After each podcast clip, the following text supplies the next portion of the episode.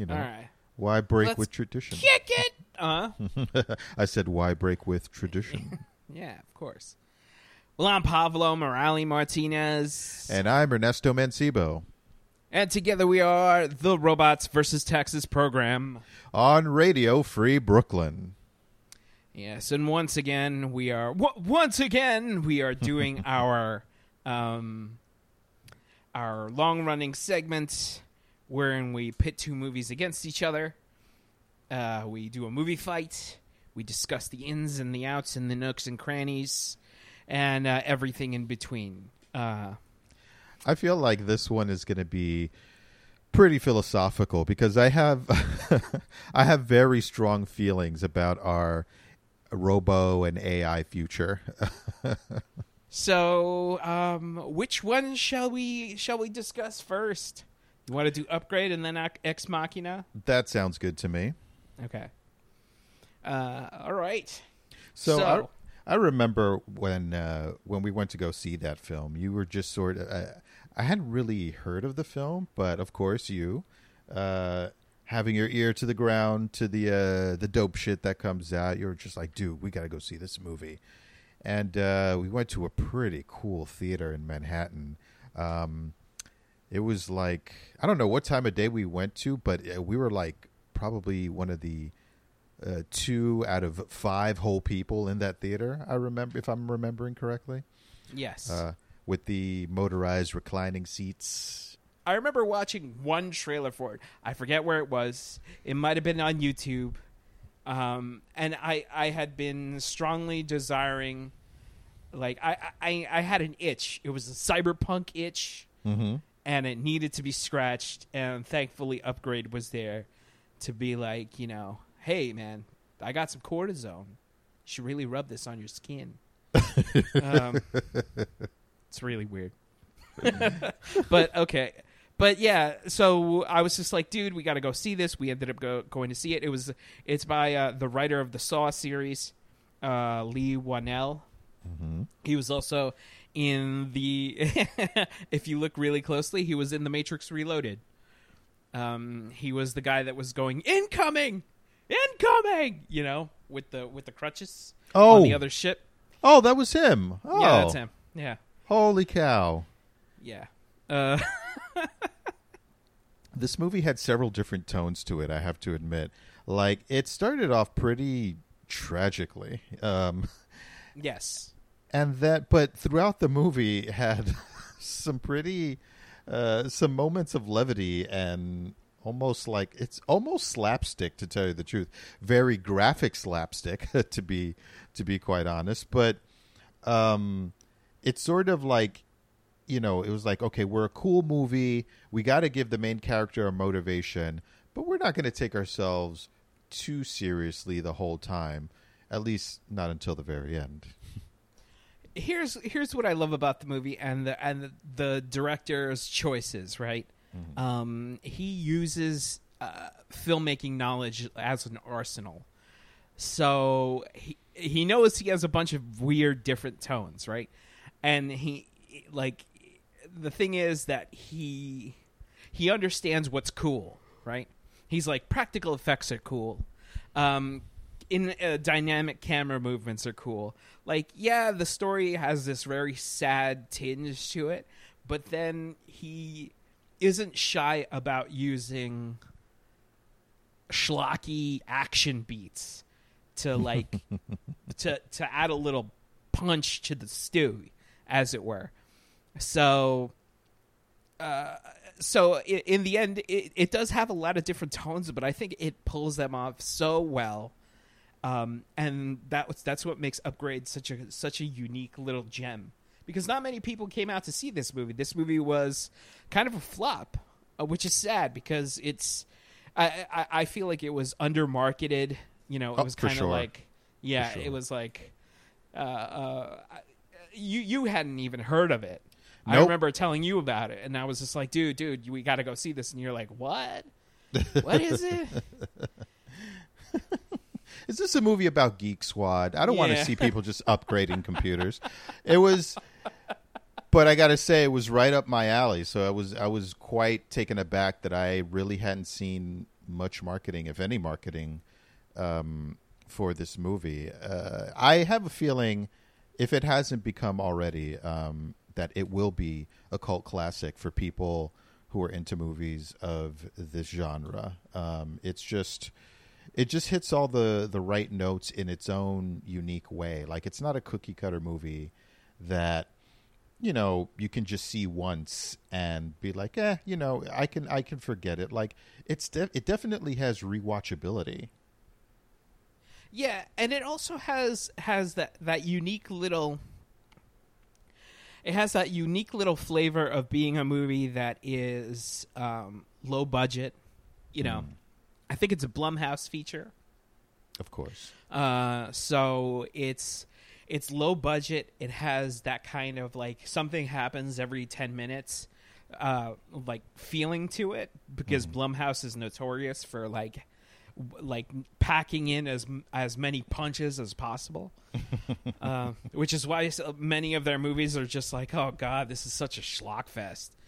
um, but but not upgrade, not upgrade. Upgrade, um, upgrade uses the the the punches like basically the the cinematic uh, violence punch very very strategically and surgically so that when it does happen you're able to like you, it's memorable. It's memorable.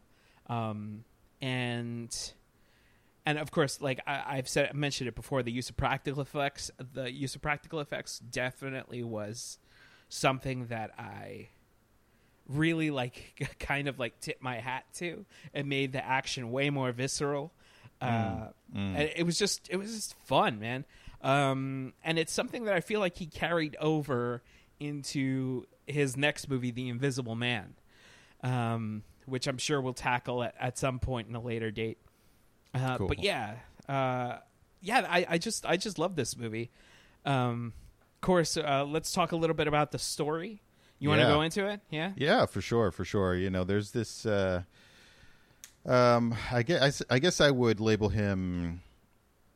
Uh, at least he's presented as the preliminary antagonist, uh, an eccentric uh, tech genius who's developing this AI chip that uh, he is trying to bring to market in some shape or form. Um, and uh, our unwitting protagonist uh, is in a terrible. Um, remind me, is it an accident or was he purposely? he, he was basically put in a in a car accident, um, an orchestrated car accident, as we find out later, uh, where in the self driving car that his wife owned, Mhm. uh, basically crashed in the middle of nowhere. Um, both him and his wife crawled out of the car, only to be met by mercenaries who basically sh- shot her dead. So she got fridged, and then he Good God. and he ends up uh, he ends up uh, paralyzed right. from the Right. from the neck down. He's a quadriplegic. So Yes, yes, and through uh, various um, uh, through various uh, situations that brings him to the attention of the uh, aforementioned tech genius. Uh, he is offered an opportunity uh, to have this chip uh, installed into his body that would his, restore his physical functions and even uh, make him better in certain ways. yeah, he's, he Um, becomes a sex machine. like his automatic pelvis is crazy, man. It's just I think you're thinking of of this ain't upgrade. oh yeah, that's right. yeah, that's right. You're right. You're right. Yeah. Get on it, porn industry. Um, Yeah, could you imagine like the producers of the porn industry? Hey, uh, what should we remake next? Oh, let's choose this flop that nobody like barely anybody saw. Um and you know, is basically a cult classic, you know? and then next time, next uh, remake, we'll remake Barton Fink. You know, Oh, this jeez. ain't Barton Fink. Oh, Barton Pink. Yeah. Oh boy. Oh boy. All our all So our, all our porn fans will uh, will know exactly what the fuck we're talking about, and everybody's just like, "What are Yeah. they talking about?" You know. Brian Pumper in is Barton Pink. Uh, upgrade. Back to upgrade. Um, so uh, he so- has he has the chip implanted, and uh, he's you know he's starting to regain. Uh, he quickly regains um, uh, a lot of the life that he has lost in regards to physical capability. However, um, as with any good plot, it comes with a certain caveat. This chip is not just a chip; it has uh, it, it's it's sentient. Let's put it that way. Yes. And It uh, it fucking it talks to him. Yep, yep. Yeah. it's. I was surprised that they used Gilbert Gottfried as the voice. oh god, I think I, I think I'd blow my fucking brains out if I had to have that voice in my head. Oh, It's a bold choice to use Gilbert Gottfried. Uh, I gotta go to the bathroom. Turn around! You see a knife! You grab the knife! it's like, you know what? I'm just gonna let this dude stab me. Because I don't give a shit about my dead wife anymore. I just want you out of my head. Oh man, So, uh, so yeah, but no, no, no. We're all joking aside, it's got that soothing kind of HAL 9000 voice, uh, and uh, yeah, it's a, it's actually one of the sassier robot voices I've ever heard, because it, it, it gives him a lot of attitude, you know. Towards the end, more more so because it's starting to gain sentience. So it's just like, you know what? I don't have to listen to anything that you have to tell me, um, because you gave up all those you gave up all those liberties when you had that that hacker basically do whatever they wanted to inside your brain. You know? yep, yep. It's uh, the, and even throughout the film, even before it takes a more uh, sinister turn, uh, that calm, even tone, uh, like you said, harkening back to HAL nine thousand, uh, has has a menacing quality to it because uh, it's it's it's easy to be taken in by the uh, by the pitch of the voice and like oh you know it's almost reassuring. But then you remember you're talking to something that has almost absolute control over the system which in which it's working in meaning your body. Um, so it then becomes quickly unsettling um, especially especially with the cold efficiency that it can work in, uh, like that first scene. Which I don't think if you see this movie, you'll never get this first like action action uh, scene out of your head, where our protagonist, uh, who's named Gray Trace, you know, ver- Uh, very cyberpunk name. Uh, yeah. they might as well have called him Cyberpunk. you know? Mr. Punk, Mr. Cyberpunk. That's me.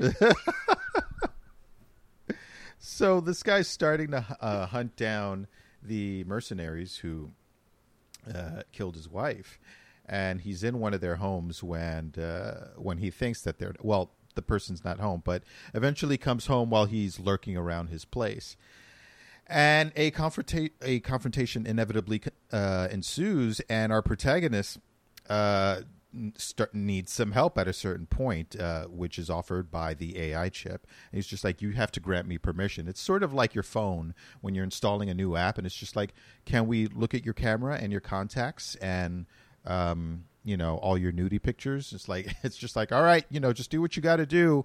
I got to have my I got to have my Instagram, you know, so once he grants this AI chip permission, it is the way they shot this and and the core, the physical choreography that they had the actor do to convey that okay now now control has been handed over to something that thinks millions of times faster than I can. uh, is so exciting and jarring at the same time because even even the way the camera there was one point where like he's knocked to the ground and he, he almost like vampires his way straight up again. He does, yes. and the It- camera follows him. It's just it's so weird. In a different movie, that would be accompanied by the you know, kind of uh, music beat, but n- not in this movie. The, the- that movie, that that that uh, that part of the uh, of the movie, that's when I was just like, oh, okay. So this is kind of like this movie start is starting to feel like one of those really cool comic books that you stumble on onto that it's like an indie comic and it's Right. got all the cool violence in it and then it's just like but the violence builds out of these tragic moments and and uh and and yeah it, I, I I thought that movie that that that scene perfectly punctuated that. And and it it also had that weird tinge of color because the, the whole scene is kind of kind of has this orange glow to it. So he vampires himself up, and then what what proceeds next is just great because the, actor Logan Marshall Green is his name. He was in Prometheus. He's the douchey boyfriend in Prometheus, right? um, and in this, he kind of plays the same kind of character, but he's more likable in this movie. But he he uh, you know he vampires his way up uh, and he knocks the guy back into the kitchen his assa- the assailant that he's fighting and he his facial expression does not match his actions which is great. Because he's just you could tell he's just like his head is just along for the ride. Whereas his body is just like you know what? Nah nah we're in ass kicking mode. And he's just like wait ass kicking mode you know? Um I didn't know you came with that.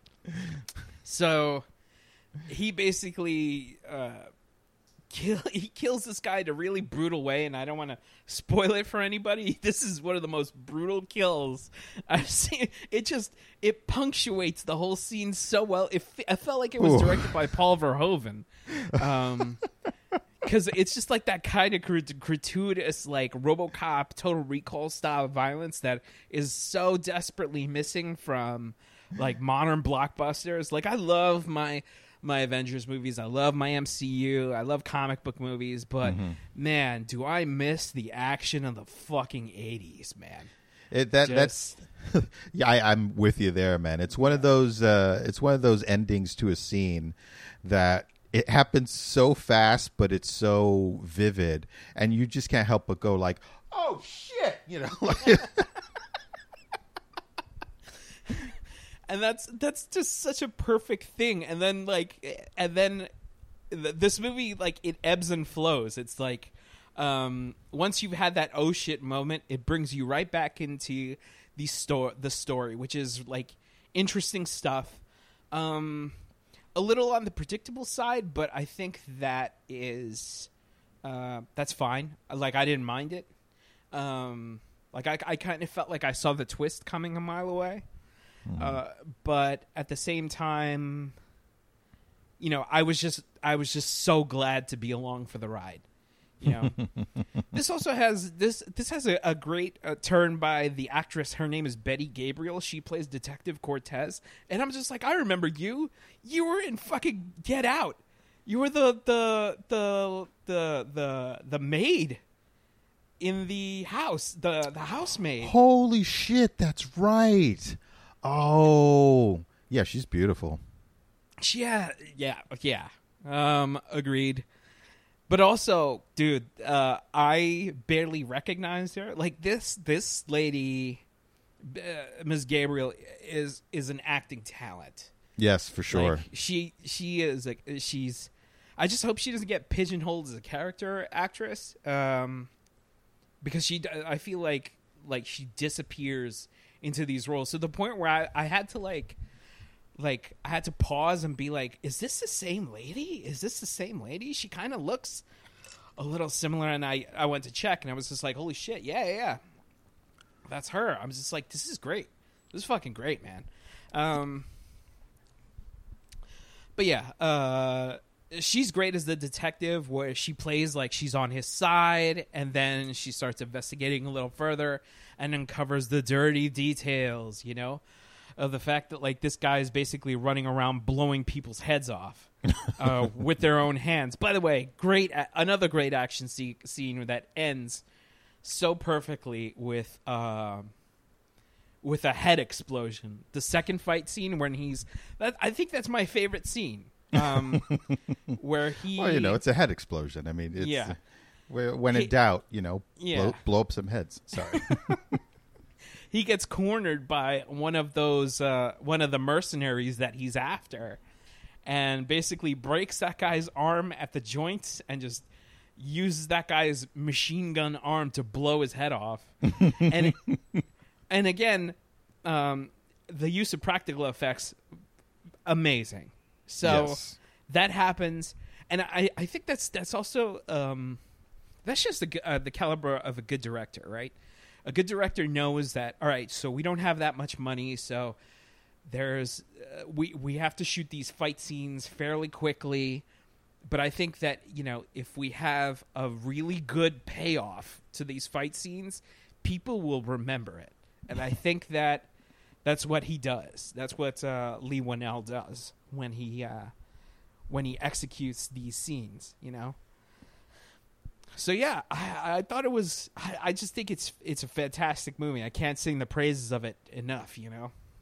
It's it's absolutely amazing. Um, by the end of the movie, uh, we, I, I think one of the common themes with uh, movies about tech, technology and artificial intelligence is that there, at some point, there is a divergent path, um, a divergent path between man and machine, and um, I don't want to ruin the end of the movie for anybody who hasn't watched it because it's one of those films that you can enjoy on many levels, on an intellectual level and on a pure schlock violence kind of level.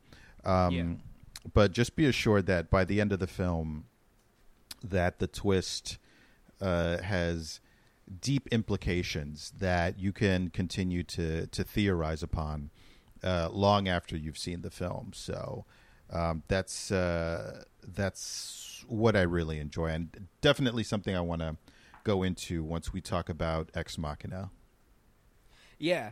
Um it's funny because I feel like these two these two movies um Upgrade I think asks like it um it starts getting interested in the cyberpunk questions right after like after all the action scenes it's like oh yeah maybe I should start you know thinking about the the the big stuff you know?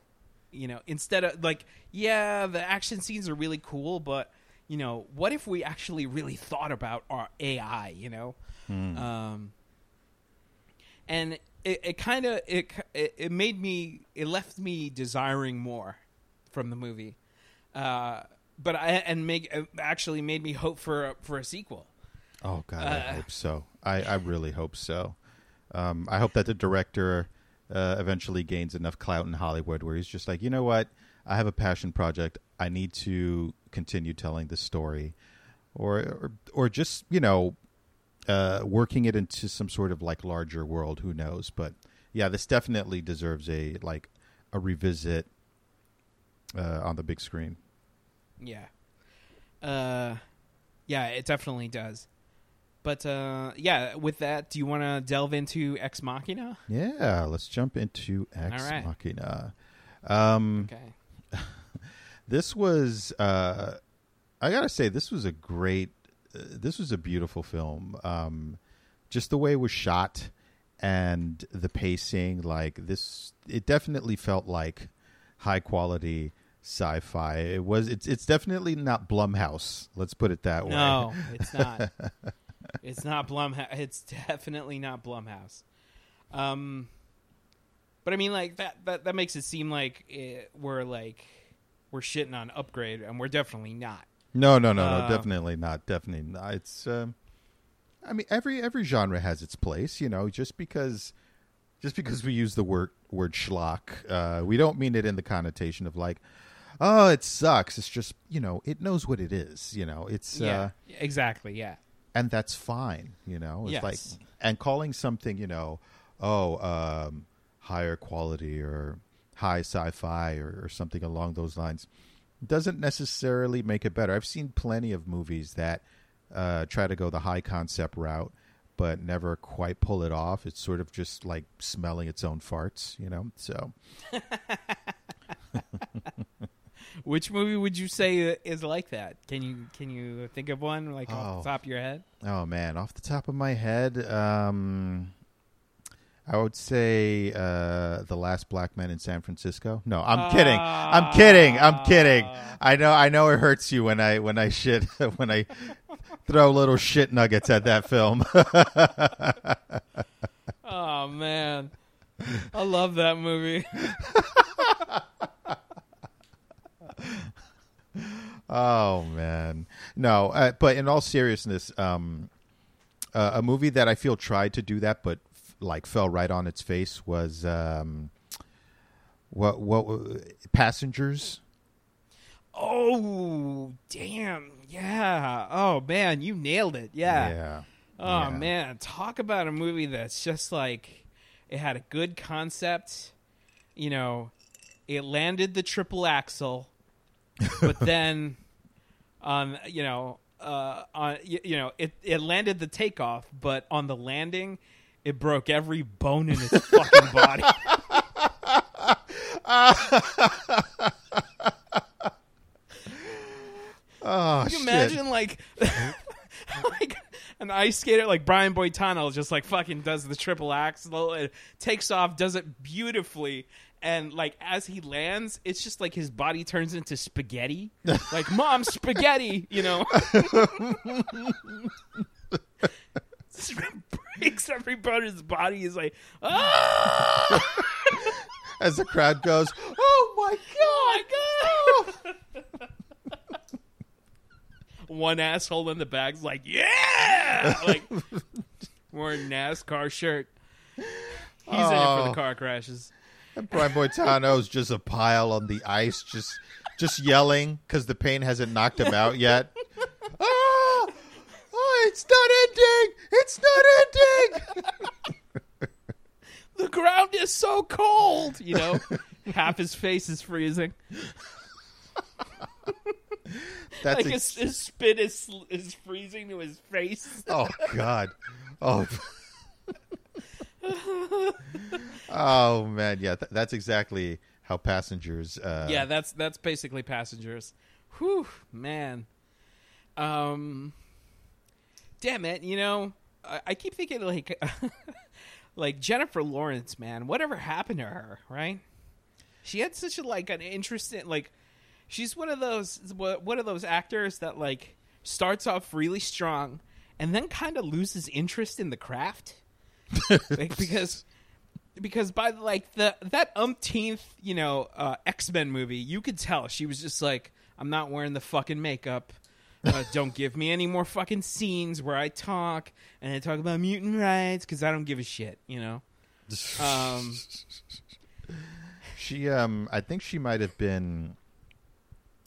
I, you know, I, I'm not an industry insider, but I, she may have peaked a little too quickly. I mean, back in her, uh, in her earlier films, she was sort of this enig- enigmatic beauty uh, that was very talented, and then she just kept getting booked into these like blockbuster movies. I mean, between X Men and um, I, I guess Passengers could be considered, even though it didn't really work.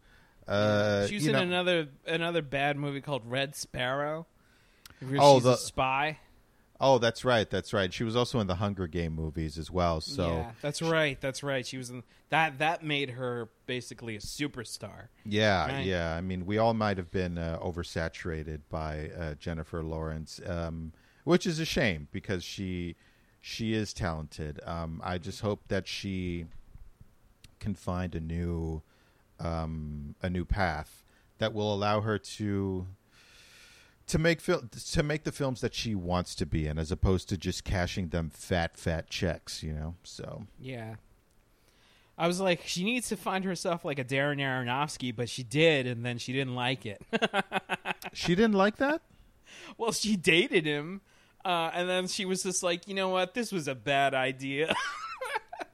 Oh man, I really, I you know, Aronofsky is like, he's like, he's one of those directors that's like too. He's he's awesome, but sometimes he he becomes obsessed with the stories that he's trying to tell. Where you know, and then Jennifer Lawrence is like, "Look, dude, I just want to smoke a bong. Could you stop telling me about Methuselah?" You know, I swear to God, uh, that movie Mother that uh, that she was in, or actually, how is it properly pronounced? You told me one mother. because there's an exclamation point at the end. Um, That's right, and uh, that mother. that movie that was a high concept movie. I mean, uh, Aronofsky does not do lowbrow shit. no, he does not. He doesn't tackle like like he does tackle like like like he tackled the wrestler. Uh, pun, no pun intended. Um, and he danced his way through Black Swan.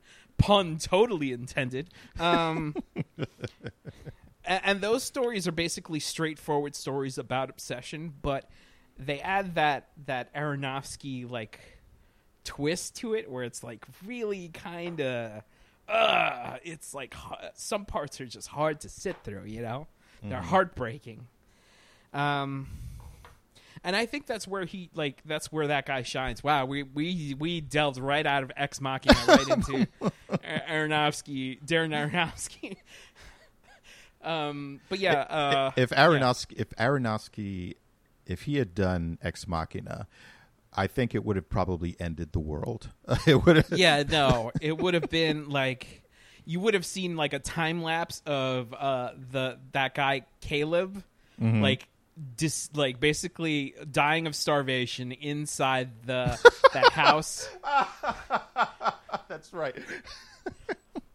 all set to like the Kronos quartet score and like his just like his time lapse it's like that fox that like de- decomposes Yes, that's your very eyes. exactly what I was thinking of. I was just like, you would have just seen the Earth reclaiming both the house and his corpse. Like, but you know um and just like the fox they're both gingers so um shit. So anyway, uh, but no, this was this movie was directed by Alex Garland of Dredd fame, Dredd or Dredd 3D as it was known in the, in the theaters.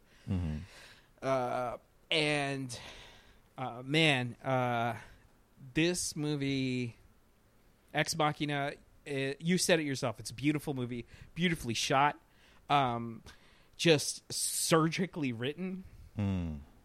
It's just it just knows when to because you know uh, uh, coming at, at it kind of like from a screenwriter's point of view like I, I'm, I'm a big fan of the craft of screenwriting this movie uh it- does the it, it's like a screenwriter's like a screenwriting professor's dream because it doesn't use it, it uses a lot of show don't tell a lot of subtext um and it uh, basically, you know, it, it it's it doesn't use a lot of dialogue. Like the dialogue isn't like it's not like flourishes of dialogue like a David Mamet script or like a fucking Quentin Tarantino script where it's just like people just talking and talking and talking. Um, it's just like very precise, and it allows the the actors like uh, what's his name, Domhnall Gleeson and Oscar Isaac to really kind of like breathe life into this uh, into their performances. Um, and man, uh, I as much as I love the like the the story, man, uh, I feel like Oscar Isaac's performance in this kind of not sealed the deal for me Yes. because he is a, he is such a scene stealer. You know, Yes, absolutely. He he is. Um, th- there's something about his character, at least I found from the very beginning, that you can't quite nail down. It's like, is he is he bad, or is he does he just exist? You know, um, he is so focused on his um, on his pursuit. Like his genius, like his genius in this film, the character's genius is sort of one of those things that's beyond measure. That he has to be isolated in order to work. You know, he's got like this fucking island where he is essentially creating life. You know, it's like if you if you took God and put him in man form, um, could God uh, could God be anything other than insane? And then Did you did you see him as an analogy for God?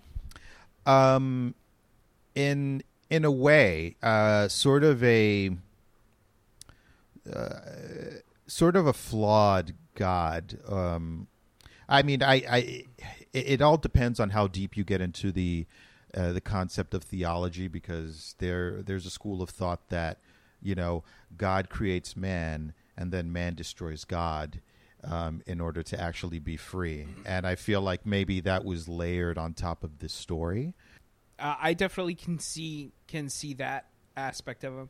You know, I talked to Sabrina about this, and she said that he was an analogy for um, for the tech industry. Mm. You know, um, and I, I kind of have to uh, agree with her because I, I do feel like, you know, from the moment he is introduced, right.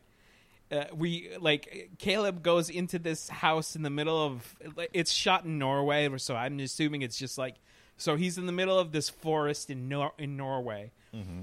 Finds this guy Oscar Isaac, who's basically playing uh, this dude Nathan, uh, tech tech billionaire, uh, Mhm. creator of a, a Google analog called Blue Book, and you know the motherfucker is is like in the back of his house, b- like boxing.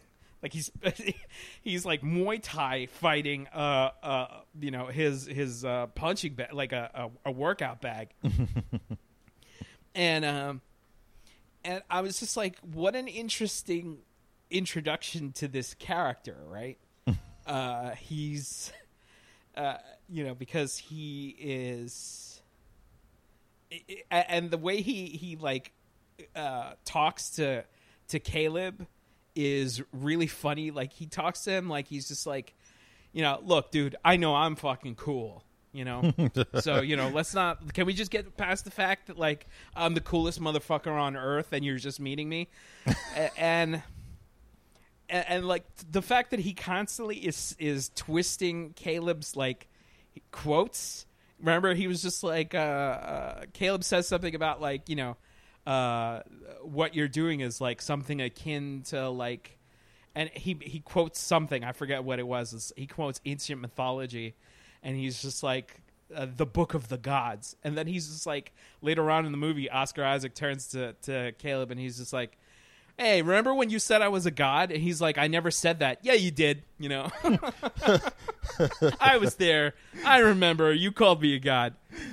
Uh, and that that does have a, a weird kind of Elon Musk kind of tinge to it because he's just like my shit doesn't stink. Um, I am a billionaire, you know. Um, I don't care who we have to coup in Bolivia to get my lithium, but I need my lithium, you know. um, true story. Uh, fuck Elon Musk. Holy shit. Um, so yeah, so it's um, you know I, I do think he ha- he carries that bro streak about him, and it, the the the movie I know I, I don't know if this was the intention of the filmmaker to make it about gender. But there is kind of there is an like I know I feel like I do this in every other episode of the show where I'm just like there's a lot of subtext about gender in this movie that I don't know if the director intended it um, where in you know the man tries to control the woman and then the woman like eventually rebels and leaves his ass which is great you know? Mm, mm. and at the same time problematic because there's also a racial undertone to this movie that I didn't I didn't quite appreciate. And I don't think that the director uh, intended either it's kind of like the whoops racial issues kind of like you know uh, yeah. it's the whoopsie, you know, the racial whoopsie, you know. Right, right, right. It's uh, it's one of those things that you that you invariably come across, especially when you see a, a work from a person who is uh, not a person of color, and then being a fan of the genre, but being a person of color, you can't help. You know, everybody has a different lens. You know, and uh, this movie definitely had some problematic uh, racial issues, especially in particular with the Asian robot. It's like Yes, Kyoko. it's Damn. like woo. All right, so Here we go.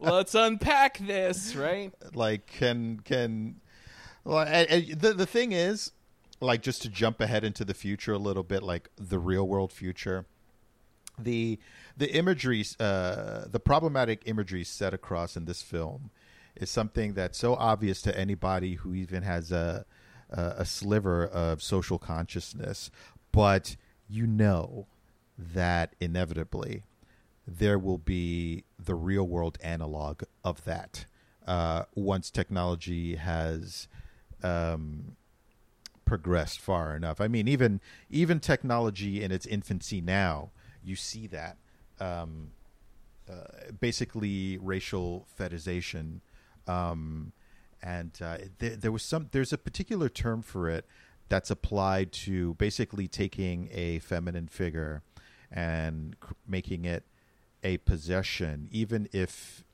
even if in the story it's supposed to have its own will, and it was applied to uh, the whole. Uh, it was applied to the Alita Battle Angel story as well. It's basically just like, um, like living dolls, something or other. Um, Oh, uh, yeah. I think I know what you mean. Uh, I think it was it called. I think it was called like, uh, like something like "Born Sexy Yesterday" or something. I think something like that. Uh, yes, something like that. Something like that. Um, yeah, I know what you mean. Uh, but do, do you? Is there another point that you wanted to make about like the the kind of weird racial, uh, the cavalier racial attitudes this movie has? Despite the fact that I don't think that's what the director even intended.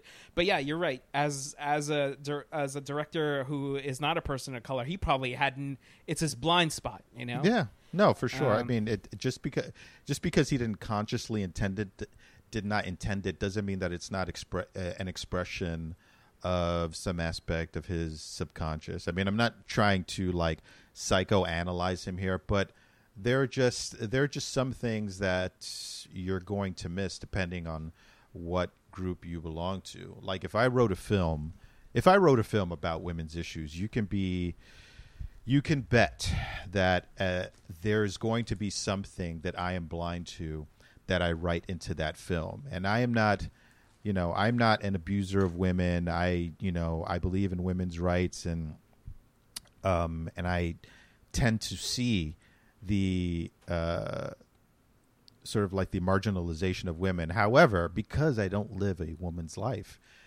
you know, there will always be a blind spot. So, you know, it's just one of those yeah. it, it's just one of those things.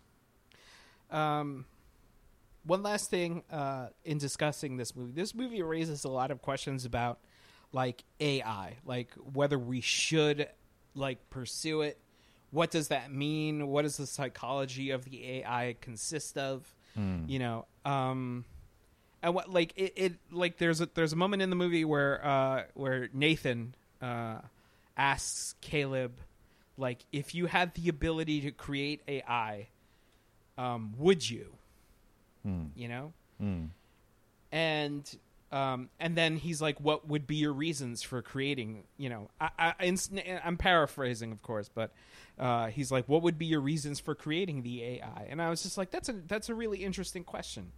You know, uh, if uh, you know, and I'm posing that to you, my my illustrious co-host.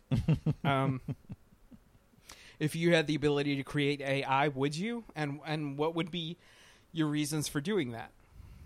Um, I, I'm going to go out on a limb and say yes, I would create AI just because I feel, I feel that that is the inevitable purpose of intelligence to gain more intelligence and to improve upon itself.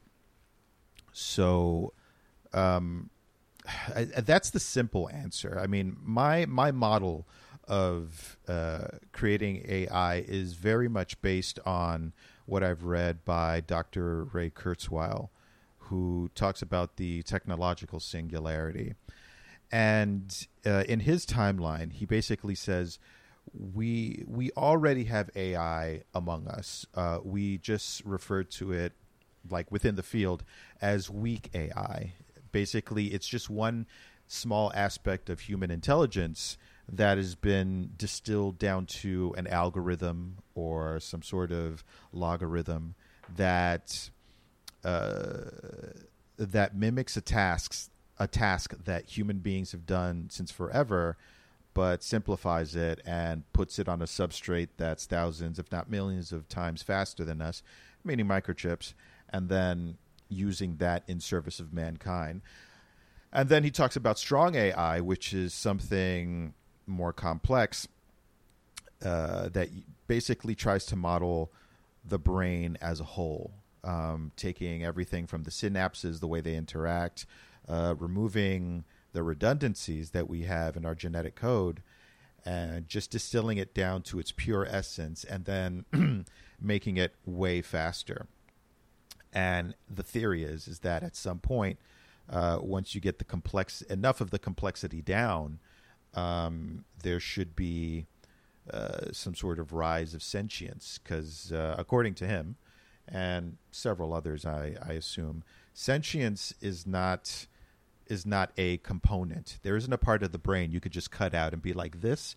This is your your sentience. It's an emergent property. It is something that is greater than the sum of its parts. So you need all the parts of your brain, which in and of themselves are not sentient, but together they create this bigger thing. Uh, you are now self-aware. You can create art. You can murder. You can, you know, you can make decisions uh, that directly affect yourself and others, as opposed to just following a pre-programmed rote. So, in his book, he talks about in the development of AI. Not only are we trying to mimic ourselves, but through that discovery of the brain, which many parts of it are still a mystery, we will uh, start to discover um, mechanisms into which we can improve ourselves. So while we're developing AI, we are also becoming AI. We are integrating those machines into our body. So he's like the only way to really, really survive um, the artificial, the coming of artificial intelligence, which you know he acknowledges that there is.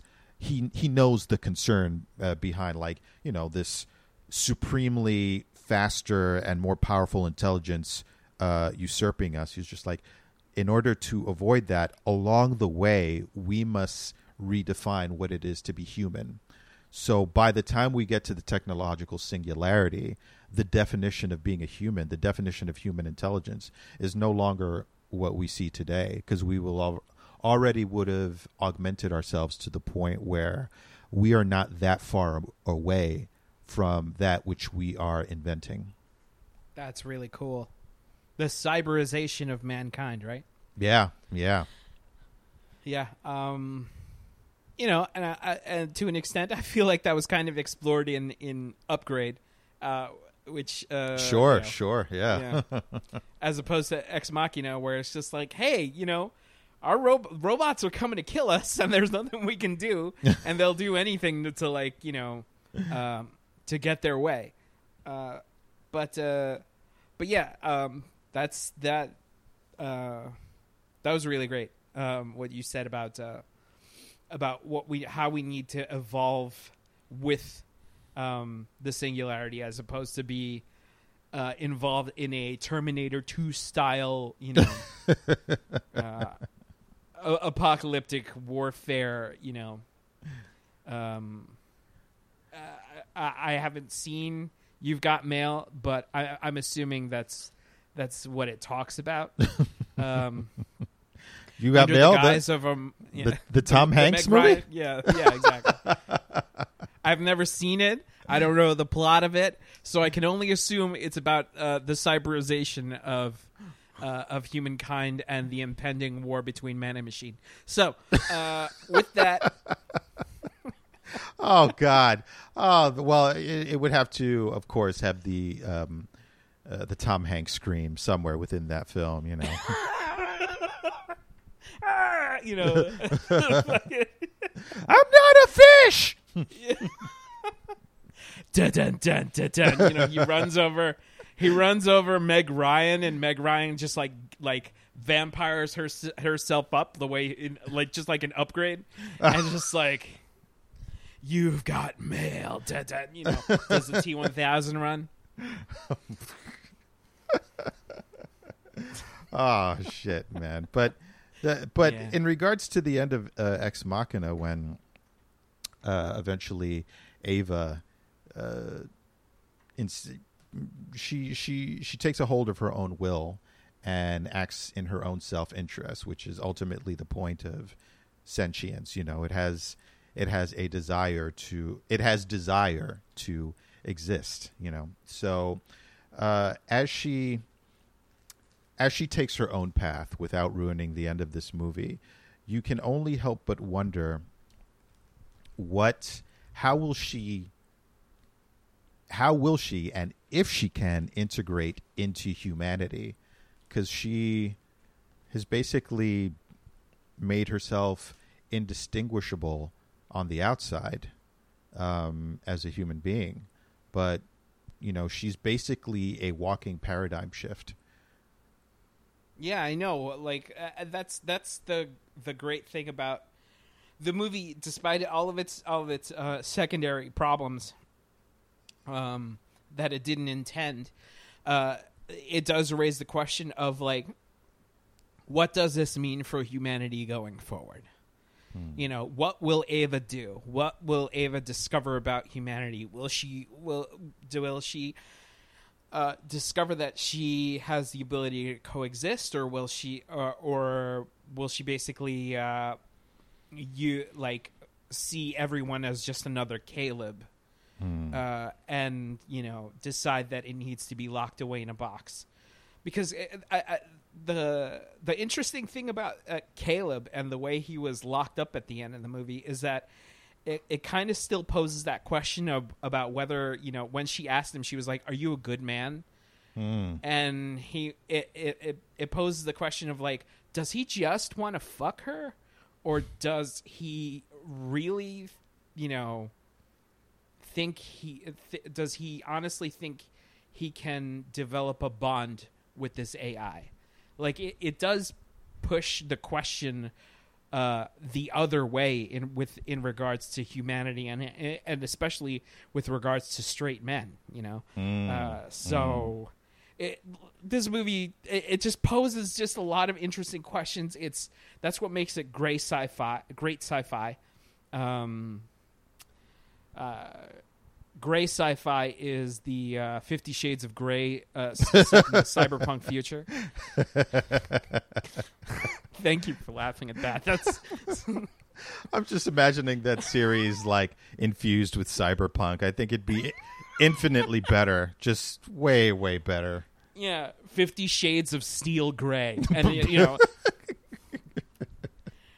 she's like, you know, she, uh, uh, you know, she's getting whipped and shit. And she's just like, nah, I don't like this. Self destruct, and he's like, okay, and then he just blows up. um, and then she like, you know, she just manufactures a different, like a different one, just comes out of a plastic bag, like Blade Runner twenty forty nine, just like, you know. Oh man, to be follow to be followed up inevitably by um, Fifty Shades of Grey Goo, the coming, the coming of nanotechnology. Ooh, So gooey. many many different you know double maybe even triple entendres in that uh, in that title. So And I think that's where we should wrap it up, wrap up the show. Oh wait, wait, wait. Hold on before we do that. Um all right. So uh, K- uh so fucking Gray Trace with the stem, right? Versus um what's her versus Ava from you know, from uh, Ex Machina.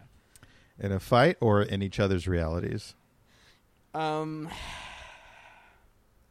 I feel like in a fight it would be anybody's guess. I have no idea who would win that fight. Hmm. Um, who do you think would win that fight? I think it would be Grey Trace just because it seemed like that version of AI was primarily uh, tailored toward violence, um, and humanity was just sort of like on the back burner. Um, yes. there there wasn't much uh, demonstrated in the film that great the the chip that Grey Trace had inside of him was interested in like what is man? What is love? You know it's it was just like yeah i'm gonna exist and i'm gonna do any fucking thing to to survive. Where and and ava had some of that too but it seemed like she was she sort of trying to figure out what mankind is by asking uh, Caleb like, "Are you a good man?" You know, I don't think, I don't think the chip in uh, Trace would have no, gave gave any sort of a fuck. Yeah, Yeah. Uh, yeah, I think it would have like like f- basically like ripped gr- ripped Caleb's head off, and then just like used the his head to like. Uh, like uh, uh, punch it, like use it as an eye scan, as a retinal scanner. yes, Um, yes, definitely. like it's it's more dir- it's way more direct uh so yeah but in each other's worlds do you think that they could exist i don't think stem could exist because it's a it's a microchip uh and it wouldn't be able to have that weird sexual tension with caleb he'd just be looking down at a microchip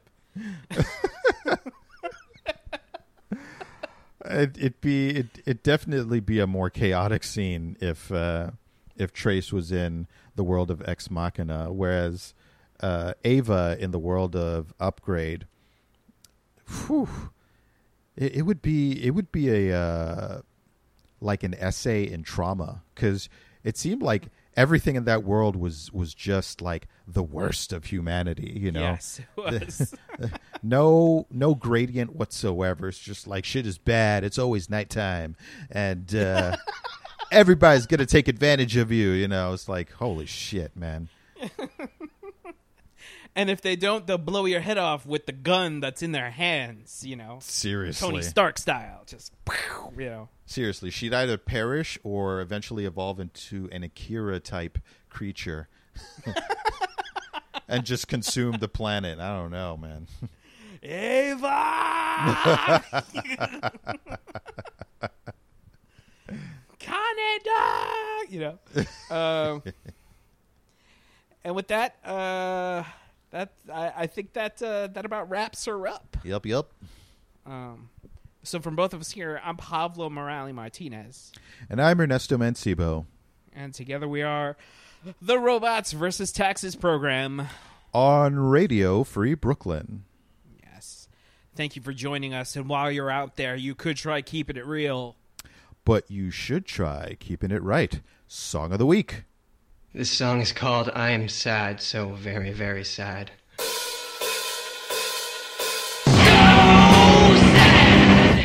Thank you. This next one's called We Hate You, Please Die.